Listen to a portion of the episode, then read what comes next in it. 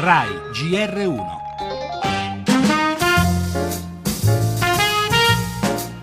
Le poste si modernizzano, signori. Dunque si parte con lo Stato che metterà sul mercato il 40% delle sue azioni con l'auspicio di incassare almeno 4 miliardi di euro.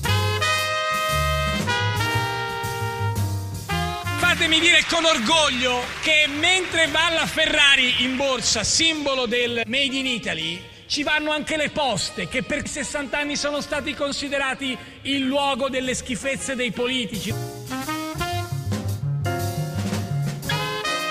Ne penso tutto il male possibile. Svendono quello che è il più grande salvadanaio di risparmi dei cittadini italiani sui, sui conti correnti postali.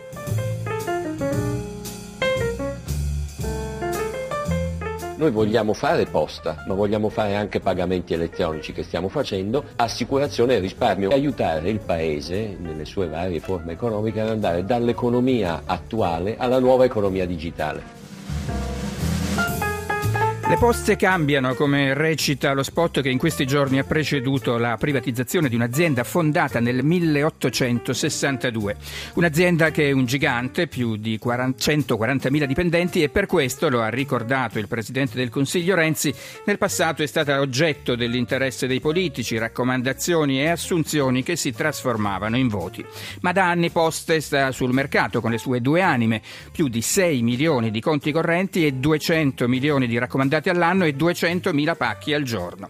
È cambiato anche il profilo dei suoi utenti. Gli uffici postali non sono più solo il luogo in cui i pensionati ritirano la pensione, ma anche il punto di riferimento per il risparmio delle famiglie e negli ultimi anni anche dei nuovi italiani, mentre cresce il valore dei servizi assicurativi. A qualcuno questa privatizzazione non piace, abbiamo sentito Salvini, e il recapito delle lettere a giorni alterni, secondo la Commissione europea, viola le regole del servizio universale, ma il collocamento e poi la quotazione a Piazza Affari rappresentano in fondo un'operazione verità, oltre che una scommessa, anche per l'amministratore delegato Francesco Caio, che abbiamo ascoltato nella copertina. Sapremo nelle prossime ore, nelle prossime settimane, se questa scommessa sarà vinta. E nel nostro giornale in primo piano una notizia degli ultimi minuti, due arresti per l'omicidio di Cocò tre anni fa. Eh, tre anni, fu ucciso nel 2014 in Calabria assieme al nonno e alla sua compagna. Per la politica l'intervento a tutto campo di Renzi, intervistato da Fazio, il Premier ha parlato di bombardamenti in Iraq, stabilità, pensioni del caso Marino. E a proposito del sindaco di Roma, nel pomeriggio eh, formalizzerà le sue dimissioni. Con la nostra inviata andremo poi in Turchia, Erdogan accusa l'ISIS per l'attentato di Ankara, ma la popolazione scende in piazza e accusa a sua volta il governo di complicità nella strage di pacifisti.